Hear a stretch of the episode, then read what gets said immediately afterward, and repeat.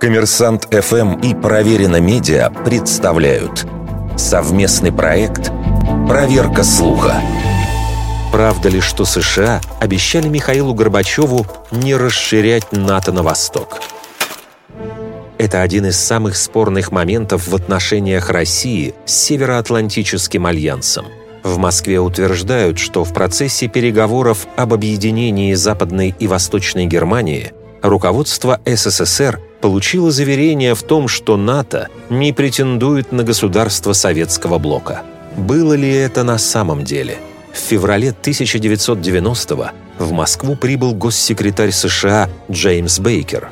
Обсуждая германский вопрос с Михаилом Горбачевым, Бейкер заявил – вы бы предпочли объединенную Германию вне НАТО или объединенную Германию, имеющую связь с НАТО с гарантиями нерасширения НАТО на восток?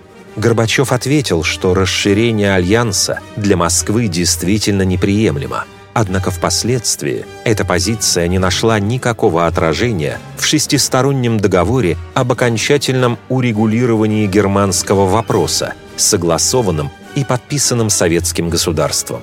Позднее в интервью газете «Бильд» Горбачев заявил, что американцы обманули Москву, обещая не продвигаться на восток ни на сантиметр. Но затем поменял показания – и на немецком канале CDF уже утверждал, что вопрос о расширении НАТО в те годы вообще не возникал, а предметом обещаний было не расширение альянса на земли бывшей ГДР, которое было зафиксировано в документах и выполняется.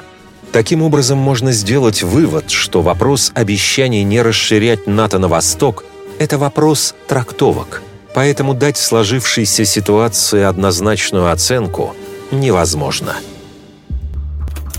Вердикт. Это не точно.